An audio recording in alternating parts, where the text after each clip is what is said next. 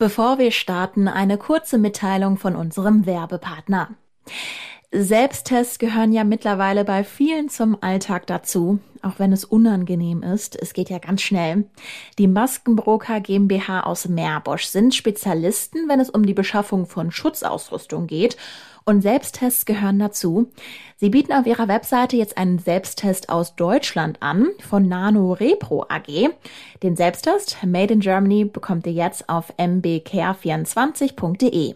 Und jetzt geht's los mit dem Aufwacher Podcast sagen wir, ich bin froh, dass ich jetzt nicht eine total stressige Schicht mitbekommen habe, weil das kann ich mir nicht wirklich vorstellen, wie viel dann da teilweise zu tun ist. Die Intensivstationen in ganz NRW haben viel zu tun. Dort müssen Corona-Patienten behandelt werden. Tag und Nacht helfen Pflegepersonal und Ärzte den Menschen dort, im besten Fall wieder gesund zu werden. Was aber hinter den Kulissen passiert, das wissen nur wenige. Unsere Reporterin hat deshalb eine Schicht auf einer Intensivstation verbracht, um sich ein persönliches Bild von der Belastung für Pfleger, Ärzte und Patienten zu machen. Rheinische Post Aufwacher. News aus NRW und dem Rest der Welt. Mit Charlotte Großer, schön, dass ihr dabei seid. Seit über einem Jahr beschäftigt die Corona-Pandemie nun unser aller Leben. Aber für das Personal auf den Intensivstationen der Krankenhäuser hat die Epidemie ja nochmal eine ganz andere Bedeutung als für uns, also uns Menschen, die täglich nur davon hören. Die Menschen auf den Intensivstationen, die Pfleger kümmern sich seit einem Jahr täglich um genau die Leute, von denen wir nur in Zahlen hören und lesen. Und unsere Reporterin Caroline Streckmann hat einen Tag lang eine Schicht auf einer Intensivstation begleitet und ist jetzt zu Gast im Aufwacher. Hallo Caroline. Hallo Charlotte. Caro, sicher interessiert unsere Hörer brennend, äh, ja, wie du die Schicht erlebt hast. Mich auch, aber erzähl mal bitte erst, wie bist du überhaupt auf die Idee gekommen, jetzt bei so einer Intensivschicht mitzulaufen?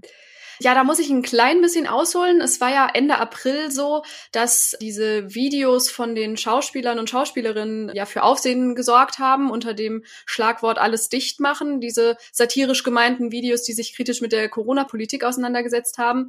Und daraufhin gab es dann ja verschiedene Antworten, verschiedene Reaktionen auf diese Aktion, unter anderem von Dr. Carola Holzner, die als Doc Caro, als Bloggerin und auch auf Instagram bekannt ist. Und die hatte dann gesagt, dass man eben mit Ironie und Sarkasmus in dieser Situation nicht weiterkommt und man produktiver sein könnte, wenn man einfach mal selber so eine Schicht macht auf einer Intensivstation oder im Rettungsdienst und dadurch dann einfach mal wirklich hautnah miterlebt, wie es denn da momentan so abläuft.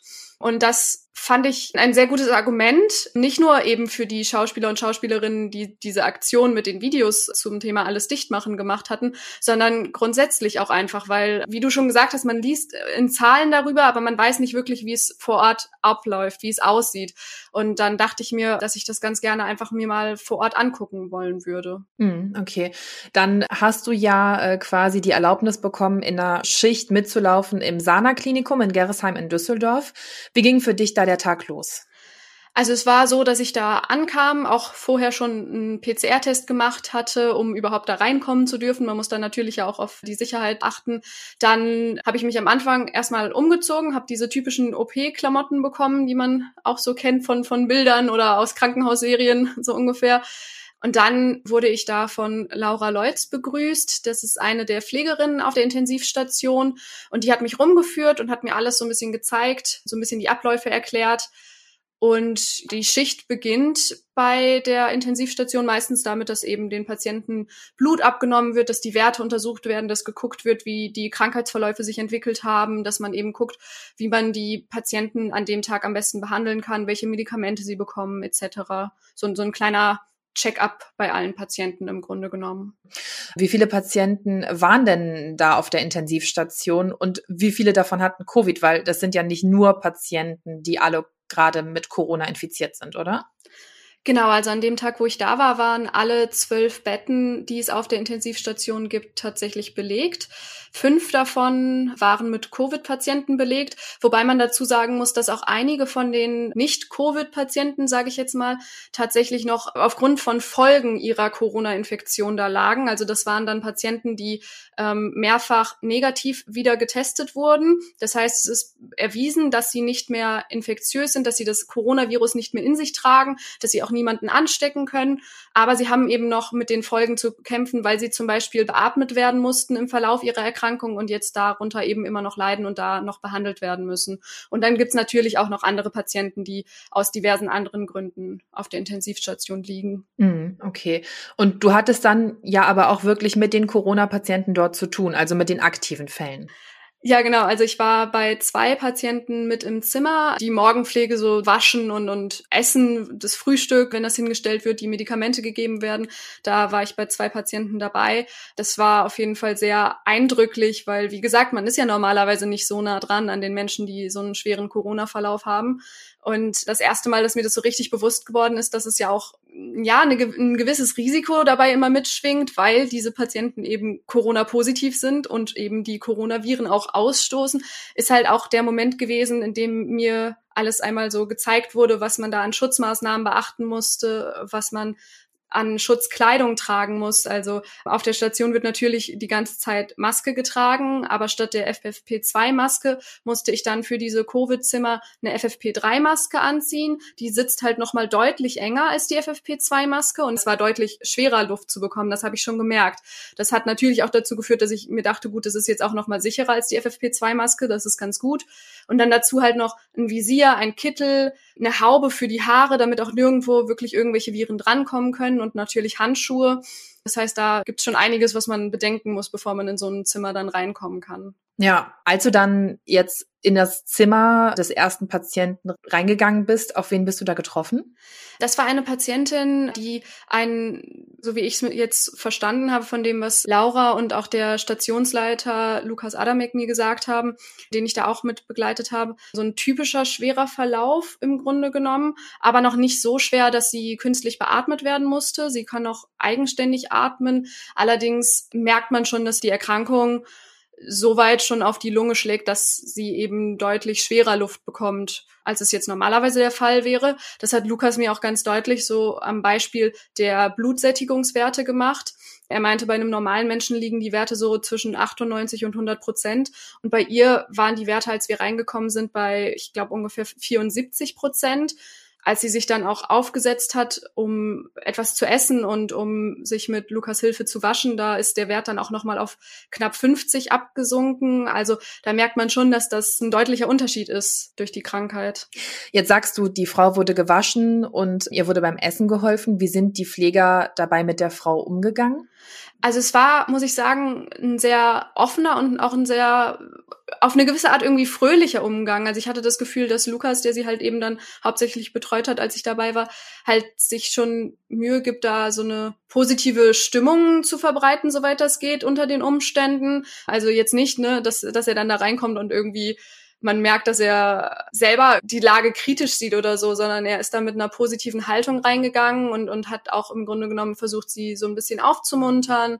Das hat man gemerkt und man hat bei ihr auch gesehen, dass es, dass es auch was bringt. Sie hat am Ende, als wir rausgegangen sind, sich auch bedankt und gemeint, dass alle Pflegekräfte auf der Station so nett sind zu ihr und sie sich so gut kümmern. Also da merkt man auch schon, dass dieser Umgang mit den Patienten sehr wichtig ist und ähm, sehr viel auch ausmacht. Hm. Jetzt war diese Patientin ja noch noch bei Bewusstsein. Du hast aber auch einen Patienten gesehen, der künstlich beatmet werden musste. Und der war auch noch recht jung, oder? Genau, es war ein 44-jähriger Patient, der wurde, wie du schon gesagt hast, künstlich beatmet. Das heißt, der liegt im künstlichen Koma. Das war schon bedrückend, muss ich sagen, das so mitzubekommen, ähm, wenn man da jemanden liegen sieht, der halt durch die Medikamente bewusstlos ist und nichts um sich rum mitbekommt und künstlich beatmet werden muss, eben weil die Krankheit so schwer ist, beziehungsweise weil sie sonst nicht in den Griff zu bekommen war. Das war sehr eindrücklich und auch irgendwie, ja, bedrückend, muss ich sagen. Jetzt hattest du gerade eben mal erwähnt, der Patient war 44. Das ist ja noch recht jung, wenn ich überlege, das ist deutlich jünger als meine Eltern. Hat sich das irgendwie anders bemerkbar gemacht, auch bei den Pflegern? Weil ich nehme mal an, die werden ja auch noch nicht so alt sein. Damit ähm, ist der Patient ja fast in deren Alter, oder? Ja, genau. Also das haben beide auch gesagt. Also Laura ist 30, das heißt an sich noch mal ein Stückchen jünger als der Patient, aber trotzdem ist es natürlich irgendwie noch relativ nah dran. Lukas ist selber 43 also ziemlich genau im gleichen Alter. Und er meinte auch, da geht man schon noch mal anders mit um. Also da hat man ein anderes Gefühl bei, wenn der Patient im gleichen Alter wie man selber ist. Das äh, ist dann noch mal irgendwie ein anderer Beigeschmack. Ja, das glaube ich auf jeden Fall. Ähm ist wahrscheinlich auch eine von vielen Herausforderungen jetzt in der aktuellen Situation für die Pfleger, wenn man da Leute liegen hat, ähm, ja, wo man sich denkt, ich könnte jetzt selber in dieser Situation sein, wenn ich ganz viel Pech hätte. Was ist denn für die Pfleger jetzt in diesen Zeiten die größte Herausforderung? Ja, da habe ich auch mit den beiden drüber gesprochen. Ähm, und natürlich ist es zum einen das Medizinische, dass man eben guckt, dass man die Patienten so lange wie es geht stabil hält, hatte Lukas gesagt. Aber es ist dann natürlich auch irgendwie die persönliche Ebene, wie man selber eben mit solchen Schicksalen, die man da Tag für Tag sieht, umgeht. Das hatte Laura mir auch ganz eindrücklich geschildert. Innerlich kann ich aufgeregt sein, wie ich will. Ich kann auch, ich darf auch ängstlich sein. Also ich muss das zulassen können. Aber es darf mir der Patient nicht anmerken. Das ist die größte Herausforderung, die wir haben, dass die Patienten sich trotzdem sicher bei uns fühlen. Egal wie es denen geht, egal wo, an welchem Punkt wir gerade sind, ob es Richtung Beatmung geht. Was für mich am belastendsten zum Teil sein könnte, ist halt die Angehörigenpflege. Also dass äh, die Patienten, okay, da haben wir uns jetzt seit über einem Jahr dran gewöhnt. Genau, und ein anderer Punkt, der auch noch wichtig ist, der auch wieder mit der menschlichen Ebene zu tun hat, ist auch einfach, dass die Angehörigen natürlich aus Infektionsschutzgründen momentan ja nicht in die Krankenhäuser dürfen und natürlich gerade bei den Corona-Patienten nicht einfach vorbeikommen können und man da dann auch einfach anders mit denen umgehen muss. Das hat Laura mir auch erzählt. Die äh, Angehörigen, die zu Hause bibbern und äh, nicht wissen, was machen wir. Wie geht es meinem Vater, meinem Bruder, meiner Mutter, meiner Oma? Diese Verantwortung, dass ich immer halt für die greifbar sein kann. Dass die halt auch sehen, ich bin da, auch wenn es nur ein Telefonat ist, was ich mir vielleicht dann irgendwie freischaue, für fünf Minuten nur mal was mitzuteilen. Wenn wir jetzt nochmal so zurückschauen, jetzt konntest du vielleicht nochmal die ganzen Eindrücke die du da erlebt hast, auf dich wirken und auch sacken lassen. Wie war der Tag für dich? Lass das mal bitte Revue passieren. Also es war ein anstrengender Tag auf jeden Fall, obwohl es insgesamt eine eher ruhige Schicht war. Für mich war das natürlich alles neu und ungewohnt, deswegen ist es für mich auch anstrengender gewesen als für die erfahrenen Pflegekräfte, wobei ich auch sagen muss, wenn das schon eine ruhige Schicht ist, sagen wir, ich bin froh, dass ich jetzt nicht eine total stressige Schicht mitbekommen habe, weil das äh, kann ich mir nicht wirklich vorstellen, wie viel dann da teilweise zu tun ist. Mal abgesehen natürlich auch davon, dass die psychische Belastung natürlich auch steigt, wenn man dann im schlimmsten Fall mit einem Todesfall zu tun hat. Und es war auf jeden Fall auch sehr eindrücklich. Wie gesagt, so diese Schicksale, die man da mitbekommt, die lassen einen jetzt so schnell nicht los.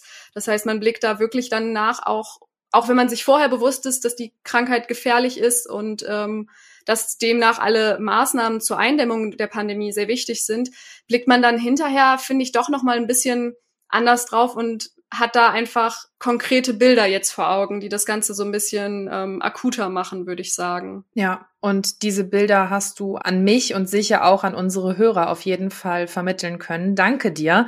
Caroline Streckmann mit ihren Erlebnissen aus einer Schicht auf einer Intensivstation mit Corona-Patienten. Und die komplette Reportage findet ihr auch in den Shownotes. Danke dir, Caro. Danke auch. Bis dann. Tschüss. Tschüss.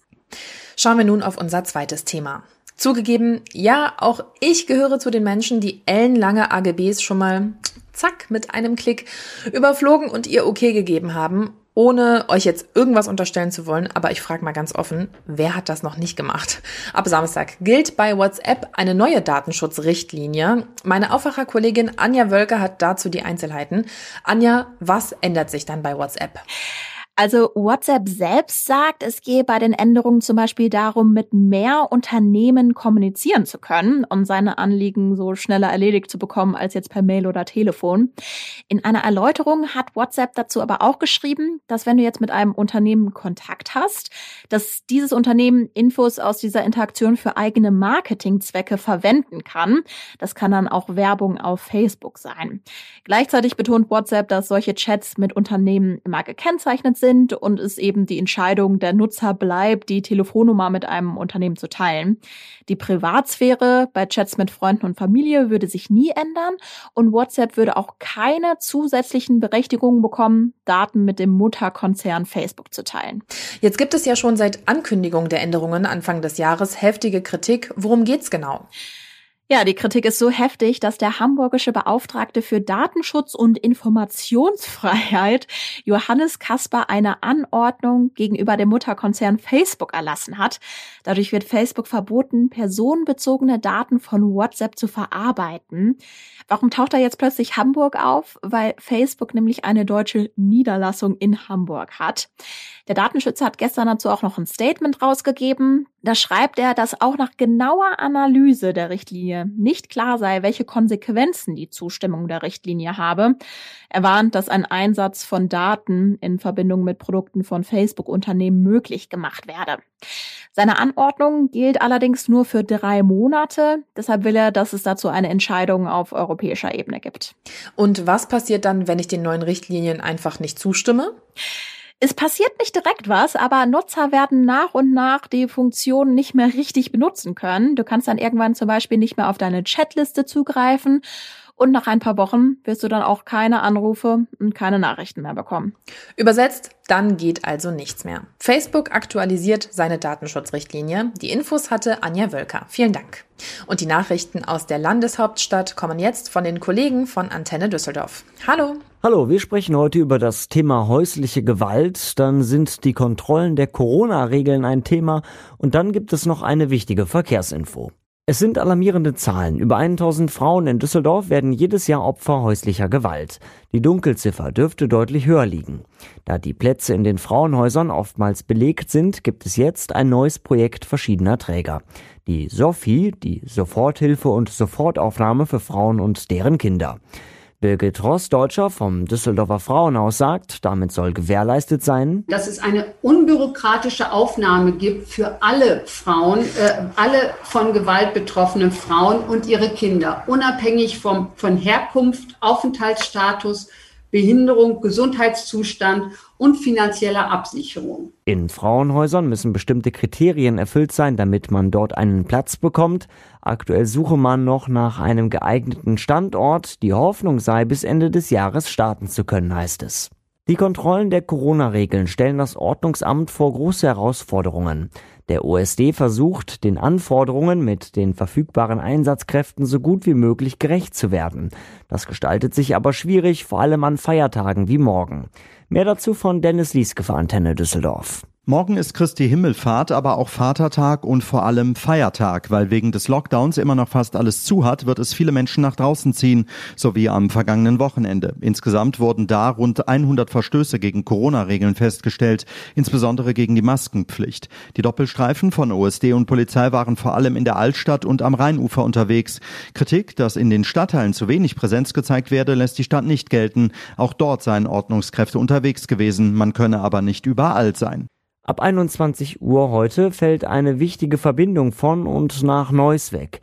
Die Südbrücke wird gesperrt. Autofahrer müssen sich einen anderen Weg suchen und auch für Rheinbahnfahrer gibt es Behinderungen. Tanja Marschall hat mehr Infos. Die Rheinbahn arbeitet in dem Bereich bis Montag früh an den Gleisen. Konkret wird der Südring zwischen Südfriedhof und Südbrücke gesperrt. Die Linie 709 fährt dann nur noch zwischen Gerresheim und Bilkerkirche. Alternativ sollten Fahrgäste auf die S-Bahnen oder Regionalzüge Richtung Neuss-Düsseldorf ausweichen. Eine andere Möglichkeit ist die U75, die über die Oberkassler Brücke fährt. Weil der Bereich eh gesperrt ist, nutzt die Stadt die Zeit, um auf der Völklinger Straße und im Südring die Straße neu zu machen. Auch hier sollen sollen die Sperrungen dann am Montagmorgen aufgehoben sein. Und soweit der Überblick aus Düsseldorf. Mehr Nachrichten gibt es auch immer um halb bei uns im Radio und rund um die Uhr auf unserer Homepage antennedüsseldorf.de. Und diese Themen solltet ihr heute auch noch im Blick behalten. In NRW öffnen ab heute wieder die ersten Terrassen für Besucher, allerdings nur in den Modellkommunen Soest und Lippstadt. Sie dürfen im Rahmen des NRW-Modellprojektes Außenbereiche von Cafés und Restaurants wieder öffnen, weil dort die 7-Tages-Inzidenz seit Tagen deutlich unter der Grenze von 100 liegt. Schauen wir noch aufs Wetter. Der Mittwoch startet heute mit vielen Wolken. Später lockert das zumindest etwas auf. Vereinzelt kann es aber auch mal regnen. Dazu kommen wir auf Temperaturen zwischen 14 und 18 Grad. Morgen gibt es dann mehr Regen und viele Wolken. Zwischendurch sind auch Gewitter angekündigt. Es könnte also sehr schwül werden, weil es warm wird. Die Werte liegen bei 16 bis 18 Grad. Das war der Aufwacher. Vielen Dank fürs Zuhören. Habt einen schönen Tag und hoffentlich hören wir uns bald wieder. Tschüss! Mehr Nachrichten aus NRW gibt's jederzeit auf RP Online. rp-online.de